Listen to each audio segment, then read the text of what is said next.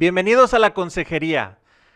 El día de hoy queremos hablar con ustedes y queremos traer la atención de los papás.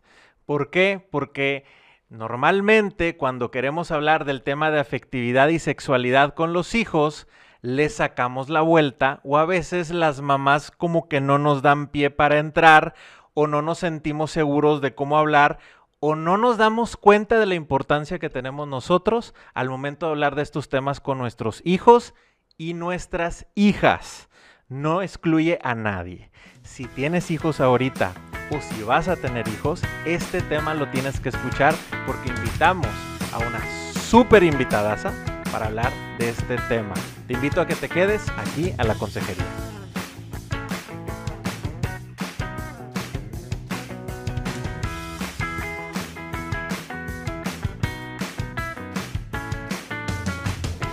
Hola, ¿qué tal? Bienvenidos a La Consejería. Yo soy Carla García y junto con Indalecio Montemayor transmitimos este podcast desde Monterrey, Nuevo León, México. El día de hoy tenemos con nosotros a María Judith Turriaga. Muchísimas gracias, María Judith, por estar aquí.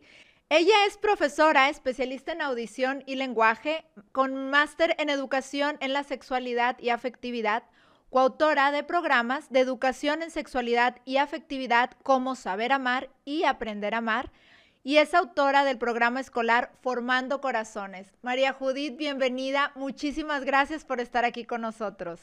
Gracias a ustedes.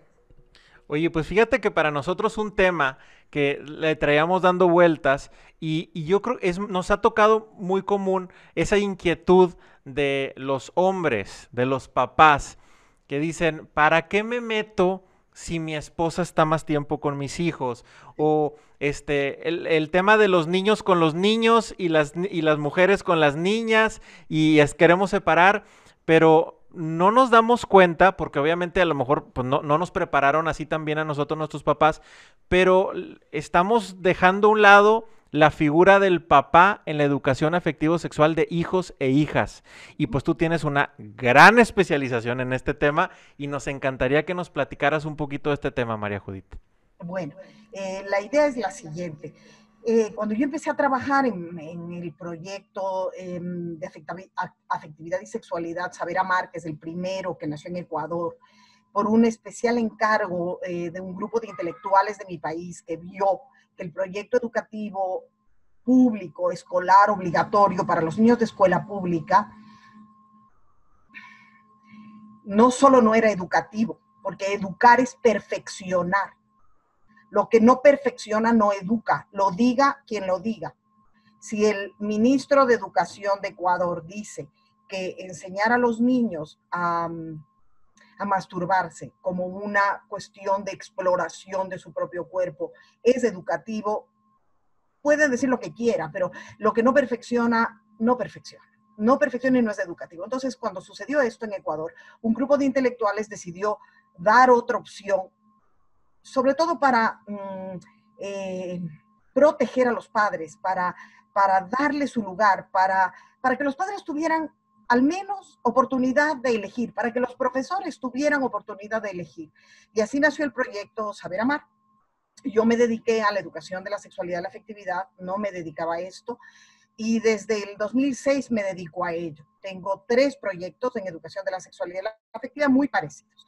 Entonces, ¿qué ha sucedido a lo largo de este tiempo? ¿En qué momento yo me di cuenta la importancia del papel del papá? Fue a raíz de 2 cuestiones principales. La primera, empezar a trabajar en VIFAC, con VIFAC. VIFAC es una asociación civil mexicana que atiende a la mujer embarazada en situación de embarazo inesperado de modo incondicional. Cuando yo llegué por primera vez a VIFAC, me encontré con niñas embarazadas, ya no adolescentes, sino niñas, ¿sí? 12 años es una niña, no es una adolescente, 10 años es una niña, 11 años es una niña. Y la pregunta que yo les hice es, ¿dónde están los varones? ¿Dónde? ¿Quién los educa? ¿Quién les ayuda? ¿Quién les guía? Porque si es, ella es mamá de ese bebé, pero ¿dónde está el padre? También tiene un padre. Y descubrí que en algunos casos el padre también tenía 12 años, en otros casos 20. Un hombre de 20 con una niñita de 12 es muy grave, pero un niñito de 12 con una niñita de 12 es muy grave. Entonces, ahí empecé yo a pensar, ¿qué estamos haciendo con los varones? Porque a estos chicos nadie les educó, nadie les ayudó en algo absolutamente vital, que es el control personal. La siguiente cuestión por la que yo me empecé a plantear esta cuestión del varón es el shock que me produjo encontrar que al hogar sin padre, la contraparte masculina es el hombre sin hogar. Y es peor. Es peor. Porque están solos, porque están en la calle, porque están enfermos, porque tienen drogas, usan drogas para olvidar su vida. Entonces, el hogar sin padre es una cosa muy grave. Pero hay hogar. Está la madre, están los niños. Hay una estructura, hay cariño, hay comida, hay orden. Los niños van al colegio, aunque sea un hogar chiquito, pero hay hogar. Pero el hombre sin hogar, al que todo el mundo procura olvidar, porque a todo el mundo le da miedo. Si se te acerca en un semáforo una mujer con un bebé, tú le das al menos una sonrisa. Pero si se te acerca un hombre sin dientes, cierras la ventanilla y miras hacia otro lado, porque es un hombre. Y la tercera, entonces, me empezó, como dicen los mexicanos, a hacer ruido. ¿Qué está pasando? O sea, solo estamos mirando a la mujer y no al hombre. Y ese hombre que está solo en la... Nadie le educó, nadie le enseñó. Algo tuvo que pasarle en su vida, porque no es... Y todo el mundo lo ataca, ¿ves? Tú tienes la culpa y posiblemente sí, pero es una desgracia para él. Entonces, primero... la invisibilidad del varón, incluso su invisibilidad cuando el niño es adoptado, no aparece y no se le pregunta siquiera. Luego, el hombre sin hogar, que es una cosa dramática, en todas las ciudades grandes hay miles. Es un problema enorme, sanitario, humano, sanitario, problema sanitario, un problema de salud, es un problema tremendo. Y luego me encontré con una investigación. Esta investigación es uno de los estudios más interesantes, más largos, más rigurosos, que se llama Estudios sobre Salud Adolescente. Duró 10 años, intervinieron 300 profesionales y se trabajó con 40,000 niñas y 40,000 niños. Y en ese estudio, una de las conclusiones, todavía se siguen sacando conclusiones, decía lo siguiente. La persona más importante en el ámbito de la educación de la sexualidad y la afectividad. No en otros ámbitos, no en el ámbito lingüístico, no, ahí es la mamá, no en el ámbito moral, no, ahí es la mamá, no, en el ámbito nutricional, no, no, esa es la mamá, en el ámbito religioso, ahí está la mamá, no, no, en el ámbito de la educación de la sexualidad y la afectividad, aquel ámbito al que yo me dedicaba, aquel ámbito que descubrí que les faltaba a estos chicos, a estos varones, bueno, el más importante es el papá. Y luego empecé a investigar, ya por mi propia cuenta, y descubrí que detrás de una niñita embarazada muy joven no está el papá. Detrás de un chico que está en drogas no hay papá. Detrás de... algo sucede. Es decir, en el ámbito de la sexualidad y la afectividad, la ausencia del padre produce efectos desastrosos. Muy bien. Entonces, el estudio... más toda la evidencia, más lo que yo me había encontrado, decidí dedicarme a ese ámbito. Cuando formara papás, cuando formara mamás y papás, tenía que hacer el énfasis en que el papá es muy importante, es más importante que la mamá, ¿no? No en el ámbito intelectual, ni en el de modales. Ahí la mamá, por su presencia, por su lenguaje, por su cantidad de tiempo con los niños, es ella la más importante, pero en sexualidad y afectividad es ella. Estudiando el asunto, siguiendo con el asunto, descubro otra cuestión. ¿Quién creen que inventó el noviazgo? El noviazgo. El noviazgo es una institución social, no es una institución natural. Bueno, los padres, hombres, hace 200 años inventaron el noviazgo. No, no, impresionante, impresionante. Entonces, ahí me lleva mi propia inquietud intelectual a ver, detrás de todas las organizaciones matrimoniales de todos los pueblos, ¿quién está? el padre hombre, los padres hombres, ¿sí? Entonces, hay, digo, no, ahora sí hay que involucrar al papá, hay que explicarles lo importantes que son, hay que decirles que sigan su instinto y que en sexualidad y afectividad, y ahora voy a concentrarme en qué es la educación de la sexualidad y la afectividad. Fíjense bien, lo que es identidad sexual. La identidad sexual la da el papá, tanto en niños como en niñas. Es decir, la identificación con su propio sexo, ¿no? Impresionante. La estabilidad emocional, el papá es más importante. La amistad, el ser buenos amigos de sus amigos. Para las niñas, empezar a tener amigos varones, no ser frágil en el mundo masculino. Para los mismos niños, los niños aprenden cómo tratar a otros hombres viendo a su papá, mirando a su papá, cómo tratar a las mujeres mirando a su papá, viendo a su papá. Es el papá. Noviazgo, amistad con el otro sexo, noviazgo, todo el papá es más importante que la mamá. Es más, empecé a preguntar, ¿ya? Y empecé, como veo tantas personas, llevo ya casi 12, 14 años en este, he visto miles de papás en todo lado y siempre les pregunto, el papá que tenga una hija mujer, levante la mano. Ya, entonces levantan la mano, muy tímidos al principio, porque los papás varones están acostumbrados a ser culpados.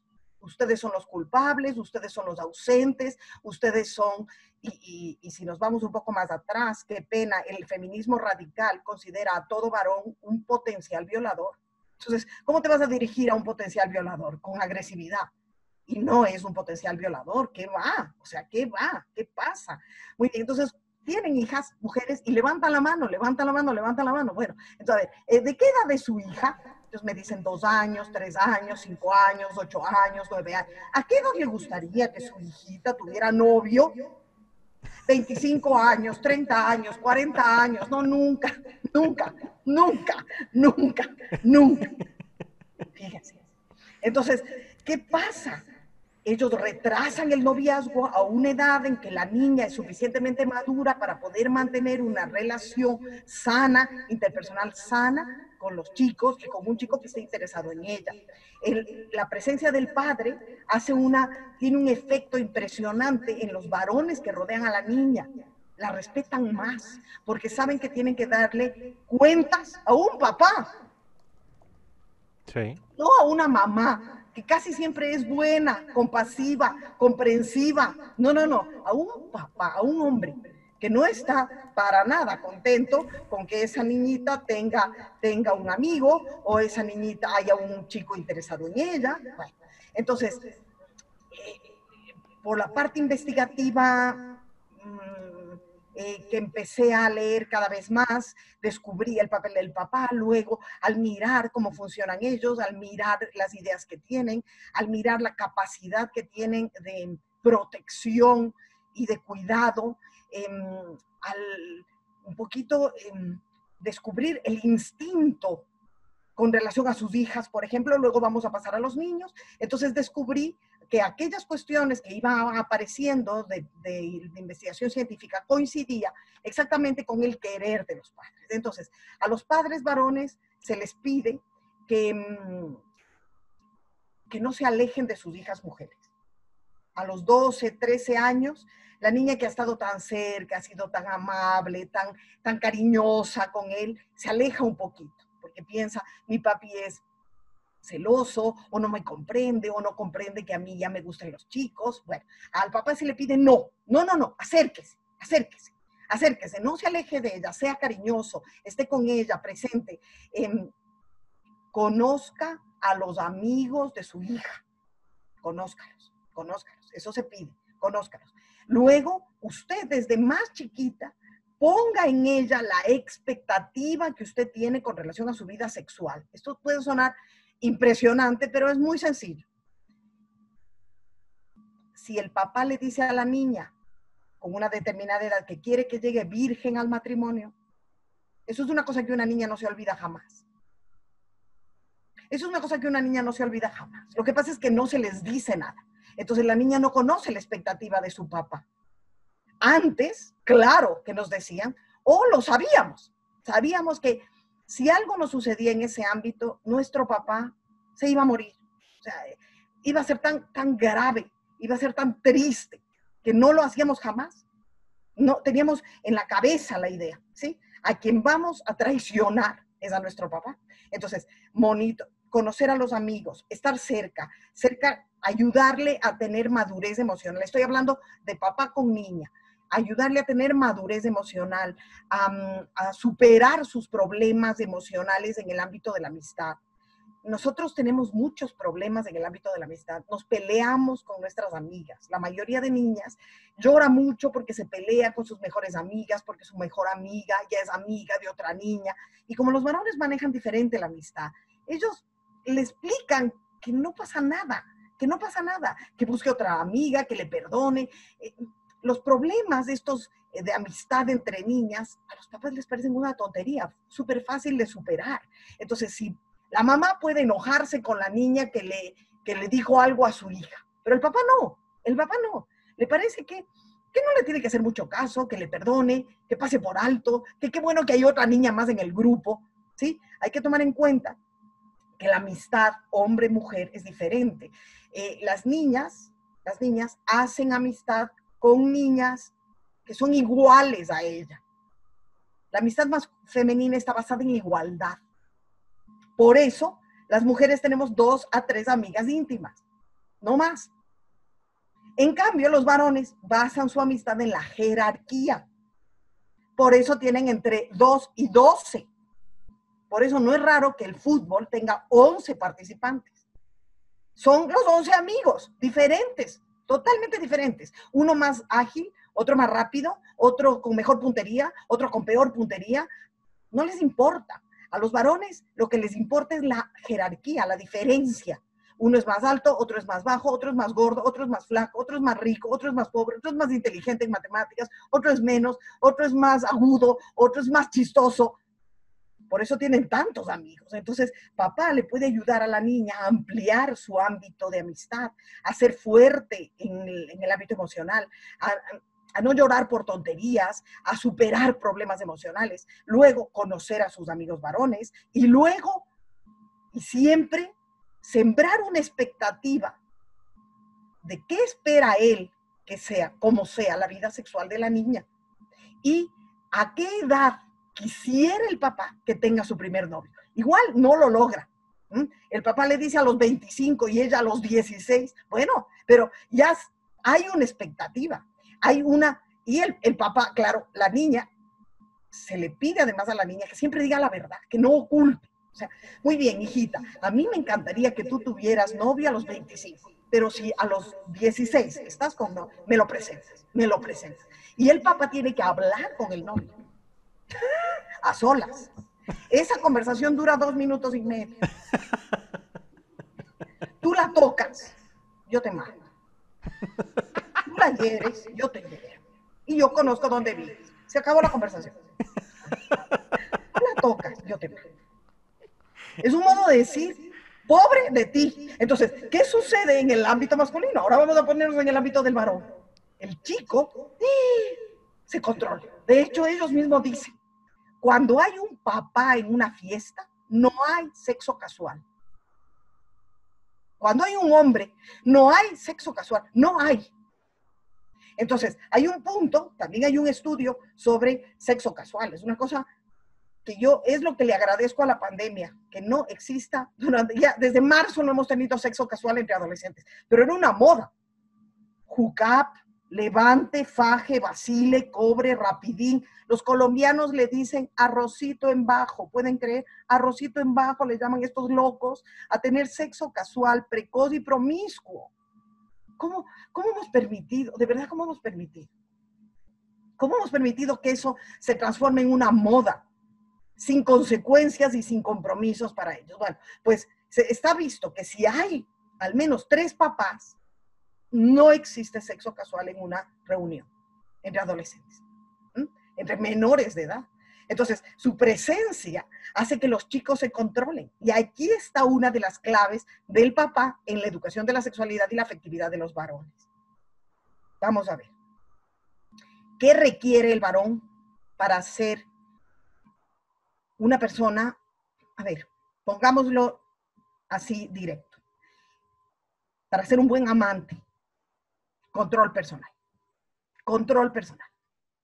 Una persona descontrolada, vamos a poner un varón descontrolado en la vida sexual, es un peligro para él y para la otra persona involucrada.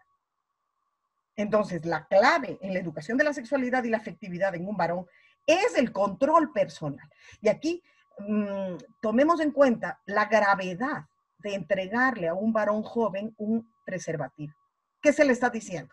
Que empiece su vida sexual, pero que no necesita controlarse. Que con eso va a tener sexo seguro. ¿Seguro para quién? De hecho, a él le puede volver descontrolado. Y si repite mucho, se puede volver un hábito. Para el varón, controlarse es ser verdaderamente hombre. Un hombre es más hombre si se controla. Porque un hombre que golpea, un hombre que abusa, es...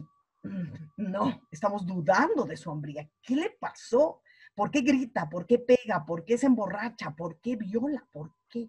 ¿Por qué? ¿Qué le sucede? ¿Qué es lo que no tiene? ¿De qué carece? De control personal. De control personal. Tiene que controlarse. ¿Por qué? Por sus órganos genitales son externos, su curva de excitación es anterior, su curva de excitación empieza por lo que él ve. Si no se controla, puede ser un loco. Y esos locos son los que terminan sin hogar. Porque al principio, una chica jovencita, pongamos el caso, una chica jovencita con un amigo o un amigovio, o un novio descontrolado, al principio ella incluso lo acepta como es, pero luego no. Luego si se casó con él y él es agresivo y él la golpea, ella va a acudir a un tribunal y el tribunal le va a impedir a él acercarse y a ella le va a proteger y a los niños los va a proteger y él se queda solo. Entonces, obviamente, quien le tiene que enseñar lo que es un hombre a otro hombre es un hombre, es su papá. Entonces, le enseña con una simple palabra. Es que es tan simple y por eso les digo que los papás tienen instinto, porque ellos saben qué es para un hombre no ser hombre, ser un cobarde. Entonces, papá le dice, mira, un hombre, un niño, empecemos cuando es chiquito. De la escuela me llamaron y me dijeron que 5 de ustedes habían atacado a uno. Eso se llama cobardía. Bullying es demasiado gringa la palabra y no, nadie la entiende. Cobardía la entiende todo niño. O sea que 5 grandes contra un chiquito es ser cobardes. O sea que atacar por la espalda es ser cobardes. O sea que tener relaciones sexuales con una niña borracha es cobardía. Así es. Así es. Abusar, utilizar a una mujer frágil, emocional, física, es una cobardía. Cobardía. Y los hombres, y tú y yo, no somos cobardes. No somos cobardes. Es clave. Y además es instintivo. Es como lo hace un papá. Cuando se le dice, usted es importantísimo, actúe, dígale, hable, hágale entender, enséñele. ¿Quién puede enseñar a un niño a ser hombre? Su papá. Su papá. Y más hombre, y tenemos las famosas características de la masculinidad. Un hombre es más hombre si pone su fuerza. Son lindísimas las características de la masculinidad. Fíjense que no, las características de la masculinidad no van por una moda, ni por un color, ni por un corte de pelo. Ni, no, eso varía, eso es cultural. Es cultural. Fíjense que los pantalones los inventaron los alemanes en Europa, ¿no?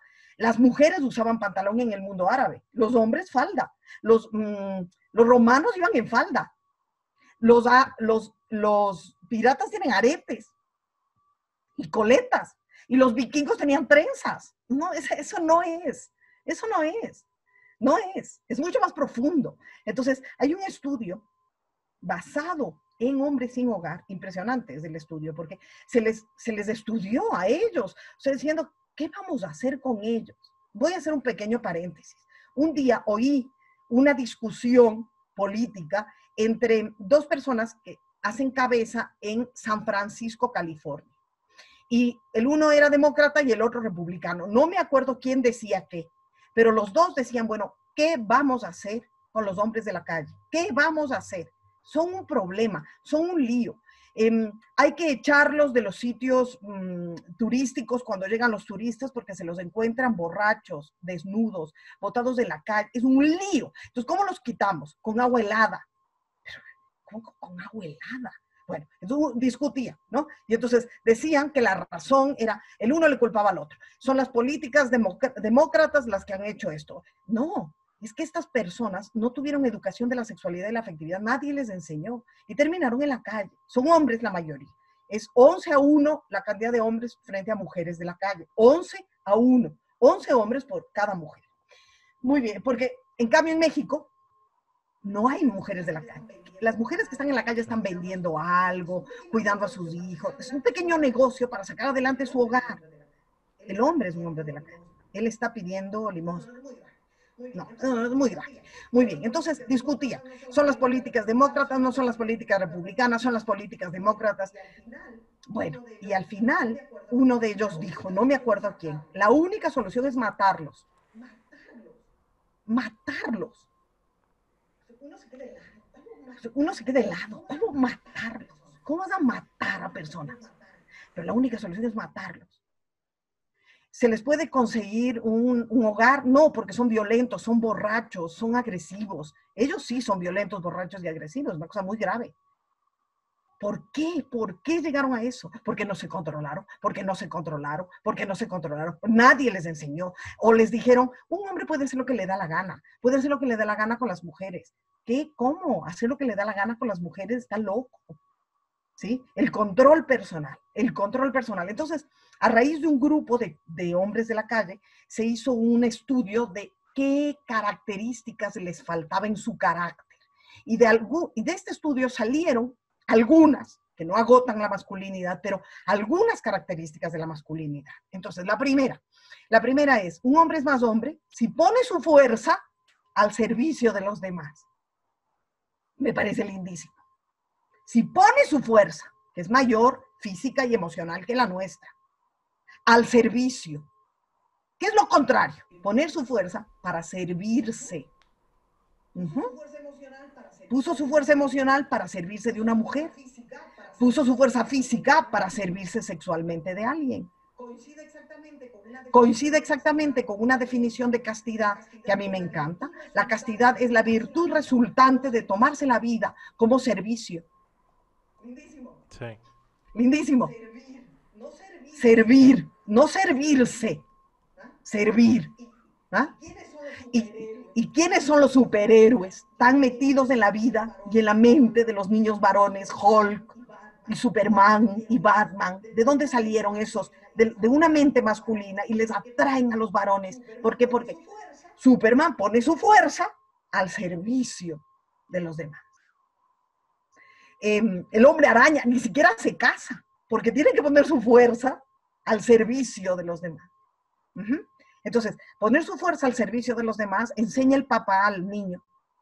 No se puede usar mujeres, no se puede abusar de nada, no se esclaviza a nadie, se sirve, por eso se enseñan unos encargos en la casa que le enseñan al niño, que es, él nació para servir a los demás. Y tiene que poner su fuerza y sus talentos al servicio de los demás. Ahí tenemos los grandes conquistadores, los grandes navegantes, los grandes médicos, los grandes investigadores, los grandes guerreros. Ponen su fuerza. Imagínense lo que es ir a la guerra, para defender un pueblo. ¡Qué cosa de locos! Estar en la primera fila de batalla. A mí, yo me desmayaría. O sea, antes de la batalla me muero, solo con ver la danza del... ¿Cómo resisten ellos? Porque tienen testosterona, ¿no? Y la testosterona es la hormona de la acción, el riesgo y la competitividad. Por eso, muertos del miedo, pueden estar en la primera fila de batalla. Yo no digo que no haya alguna mujer que pueda estar en primera fila de batalla, pero la mayoría son hombres, y históricamente son hombres. Entonces, esos hombres, ¿cómo fueron formados? Ponen su fuerza al servicio de los demás.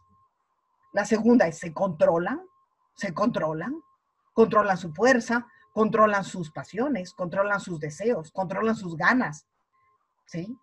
Ellos tienen que controlarse más porque su curva de excitación es muy rápida. Muy rápida.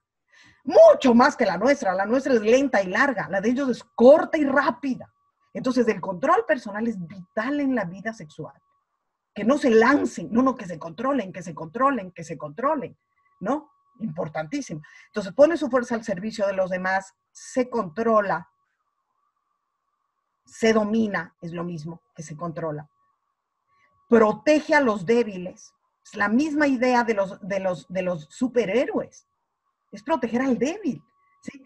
Una vez a un profesor mío que me enseñaba sobre bioética de la vida, le oí que no se darían tantos abortos si hubiera más hombres de verdad. Porque ellos están dispuestos a proteger al débil. Y el débil es esa mujer en situación de embarazo inesperado, muy frágil, y ese niño que aún no ha nacido. Son muy frágiles. También la mujer es muy frágil. En una situación así, su psiquis está muy lastimada. Entonces, un hombre la protege, le cuida, le da apoyo, no desaparece. Ahí es donde de nuevo aparece la pregunta, ¿y dónde está él? ¿Dónde está él? Claro, nadie le educó, nadie le dijo que ser más hombre era controlarse, nadie le dijo que ser más hombre era proteger al débil. Dar la cara. Eso es muy masculino, dar la cara. Y en la vida sexual es súper importante, porque piensen en una cosa muy, muy biológica. Ella está embarazada. A ella se le nota, No puede decir una mujer que no está embarazada, que no es su hijo, no, si se ve. Pero un hombre, los hombres no se embarazan. Los hombres pueden decir, no es mío. Por eso el matrimonio se llama matrimonio y no patrimonio. Porque la madre es la única que sabe quién es el padre. Es ella la que da fe de quién es el padre y que toda esa familia es una, porque es uno el padre. No, María Judith, ahora hay exámenes de ADN, allá, ahora, y los siglos anteriores. ¿Por qué los reyes tenían harem? ¿Por qué?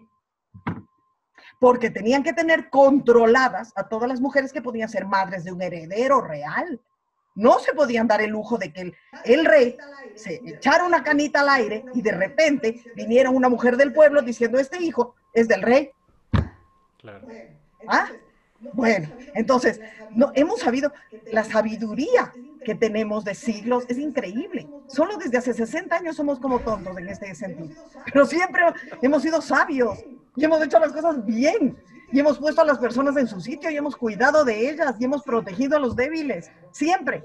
Pero claro, y los hombres de verdad, ¿y qué le conviene a una mujer? ¿Qué más le conviene en su vida si no está rodeada de hombres de verdad? Muy bien, pone su fuerza al servicio de los demás, se controla, es valiente, da la cara, se responsabiliza de sus actos y más aún de sus actos sexuales. Por eso se fijan de nuevo. El hombre sin hogar no se responsabilizó, se fue. Se fue y no es más feliz, Es una tristeza, los hombres sin hogar son, bueno, todo lo que les diga es poco.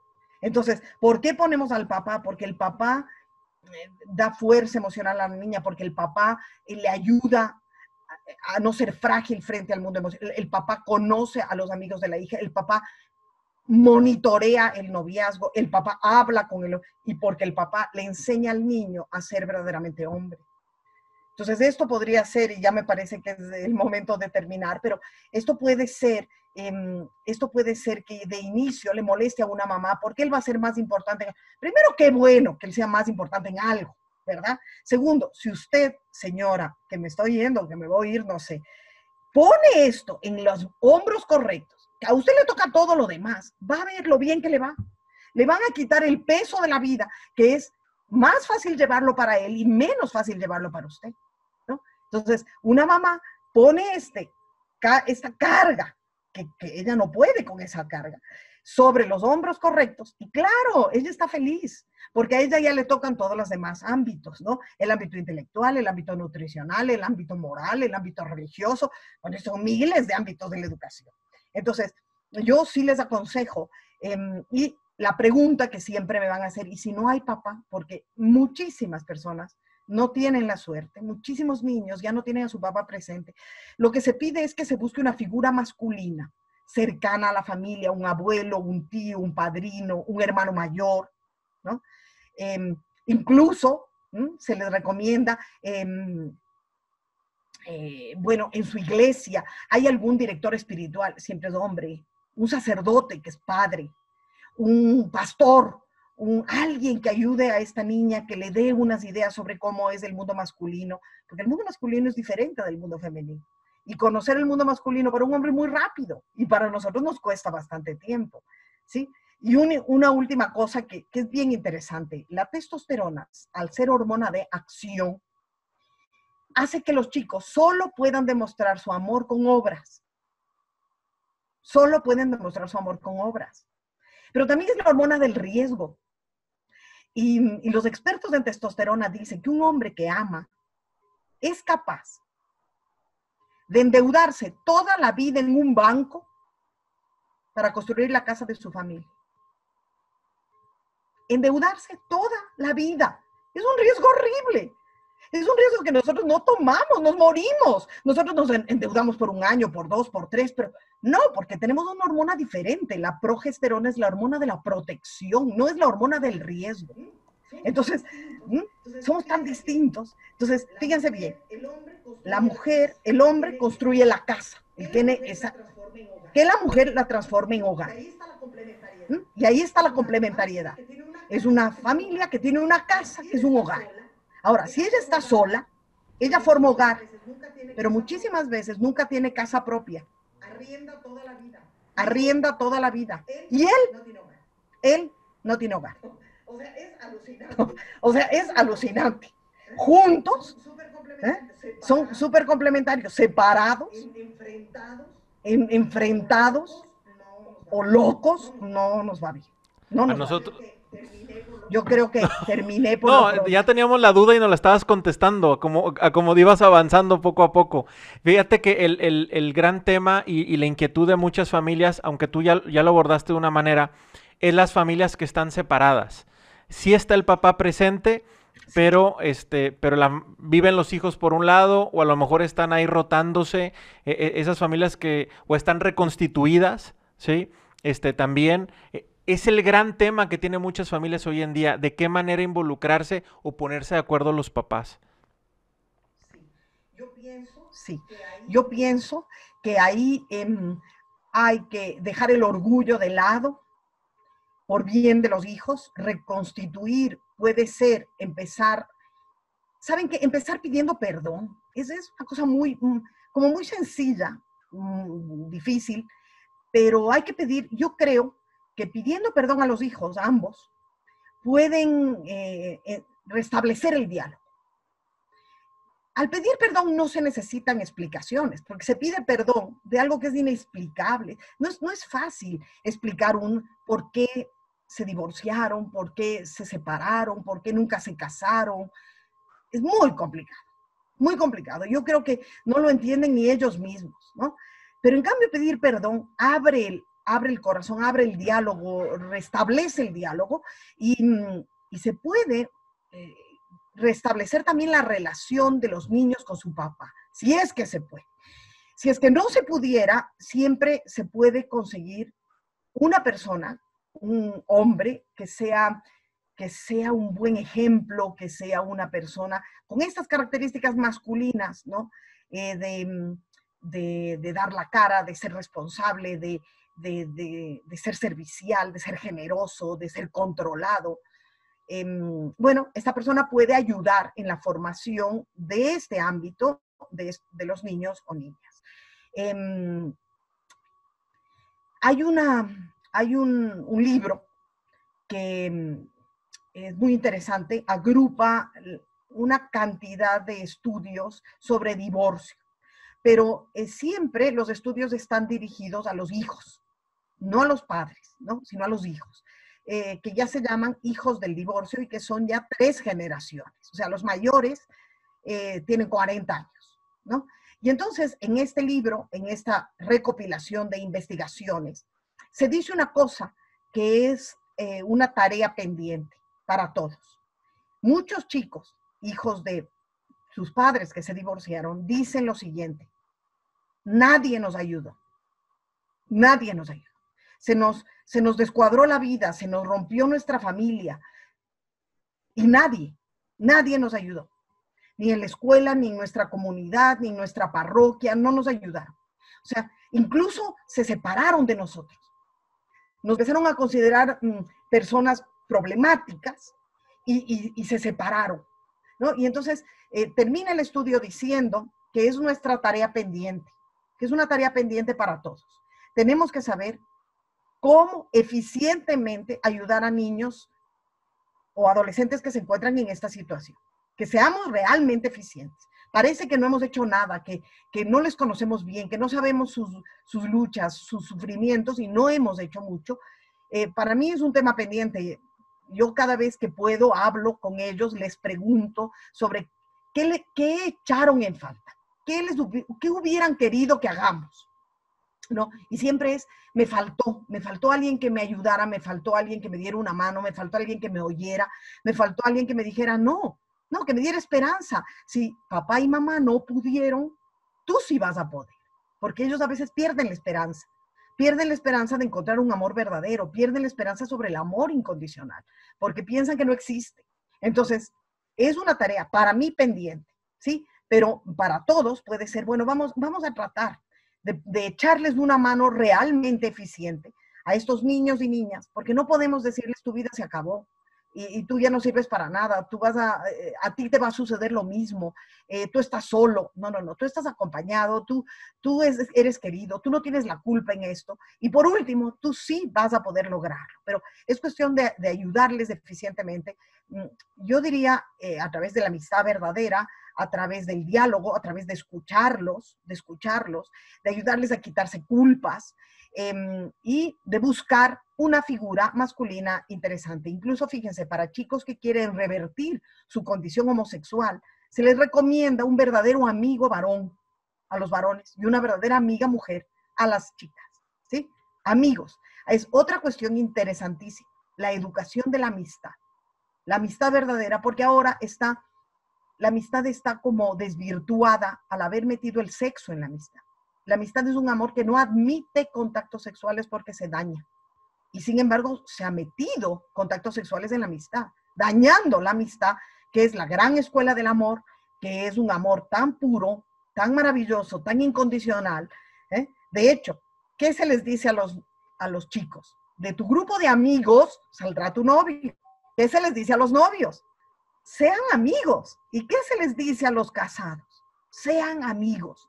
Entonces, es otro ámbito que les dejo. Hay que enseñar la verdadera amistad, que la amistad es incondicional, desinteresada, para siempre, sacrificada.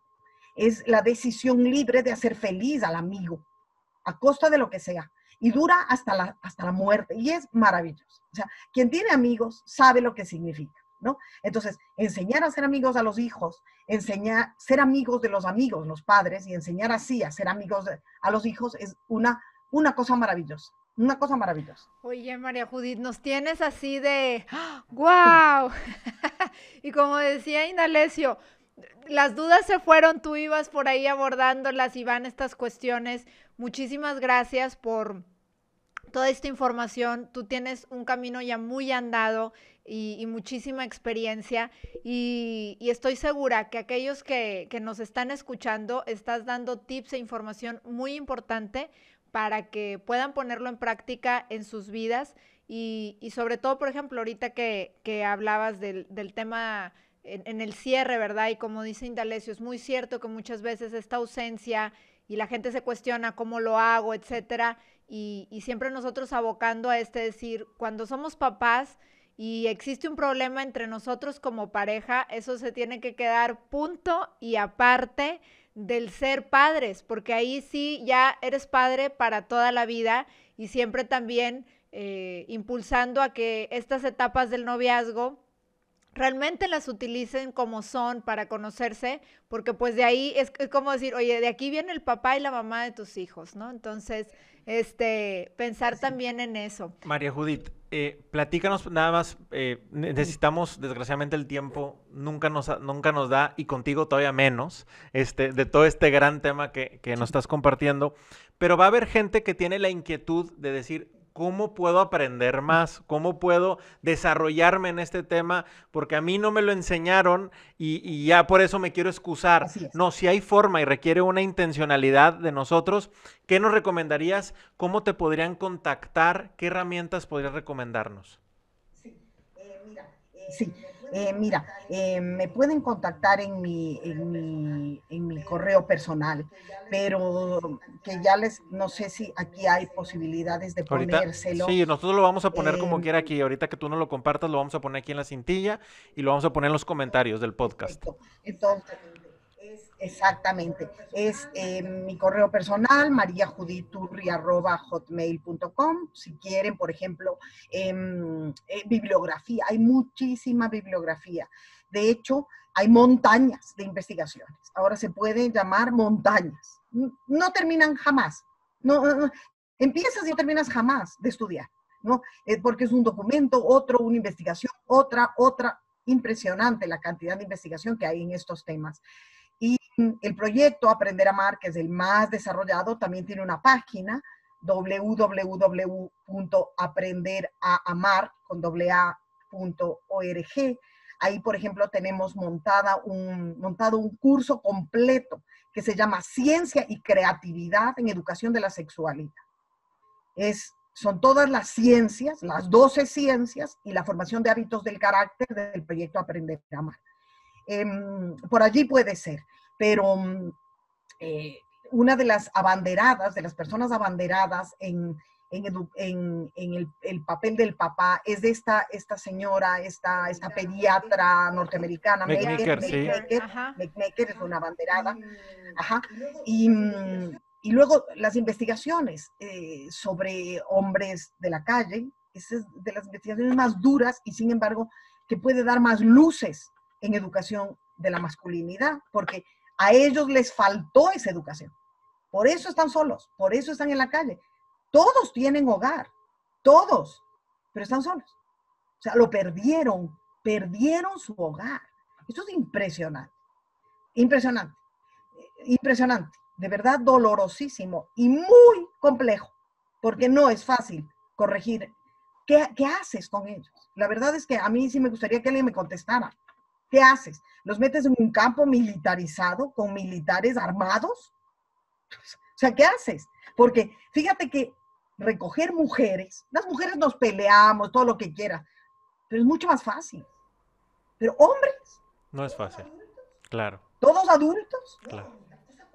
No, es una cosa complicadísima. Solo hay dos grupos humanos que se encargan de ellos. Unos monjes franciscanos nacidos en Río de Janeiro, que es la última rama de los franciscanos, que se llaman Toca de Asís. Son descalzos y se dedican a atender hombres de la calle, en la calle. Ni siquiera pueden reunirlos, pues son peligrosos. Y son solo hombres. Y estos monjes hacen ejercicio todo el día. O sea, tienen un desarrollo muscular. Rezan y hacen ejercicio, es lo que hacen. Porque tienen que tener hombres violentos, grandes, musculosos, agresivos. Y una monja polaca, que tiene como una hacienda enorme en la que les reintegra el trabajo, pero la primera etapa es militarizada. Les meten sistema militar y de desintoxicación. Los dos únicas personas del mundo que atienden a hombres de la calle. Imagínense, ¿no? ¿Qué cosa? Entonces, si ustedes tienen varones, hijos varones, edúquenlos muy bien. Edúquenlos muy bien para que sean controlados, serviciales, generosos, y puedan tener un hogar, y puedan tener una familia, y puedan permanecer en familia, puedan permanecer y puedan morir en familia, ¿sí? Las mujeres somos distintas, pero los hombres hay que educarlos de modo espléndido. O sea, si quieren alguna cuestión, yo les diría esto. Ellos requieren de una mayor atención y una mejor educación en sexualidad y afectividad. Yo incluso me adelanto y les digo en castidad, es decir, en aquella una vida de control personal dedicada al servicio de los demás, como son la mayoría de hombres, ¿sí? Y si ustedes recuerdan a sus padres, eran así, los papás eran así, pocas palabras, mucha acción, pocas palabras, endeudados de por vida, pocas palabras, permanente presencia, impresionantes, o sea, unos hombres impresionantes, que todavía existen, y muchos, pero les hemos descuidado y tenemos que volver a educarlos, y obviamente a las mujeres, ¿no? Obviamente. Entonces, mi correo personal, la página del proyecto puede ser... y si quieren, les puedo pasar investigaciones. Esto lo pueden encontrar fácilmente en la red.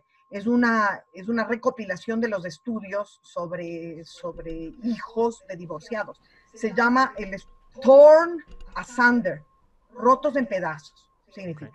Okay. Torn Asunder. Está en la red, además, porque es una recopilación. Entonces, eso es lo que se me ocurre de momento. Pues María Judith, te queremos agradecer mucho que nos hayas atendido esta invitación. La verdad es de que ya sabíamos, porque nosotros ya hemos estado presentes en varias conferencias de ella y que siempre te quedas con ganas de más, pero sabíamos que íbamos a tener una emisión de aquí de la consejería que iba a ser muy enriquecedora para los que nos están viendo o nos están escuchando. La verdad te agradecemos mucho. Vamos a compartir aquí los datos de contacto para los que lo están viendo en video o los que nos estén escuchando en podcast. Lo van a encontrar también ahí en el show note que va a aparecer ahí. Perfecto. Muchísimas gracias. No, a ustedes muchas gracias y adelante con su labor, adelante. Muchas gracias.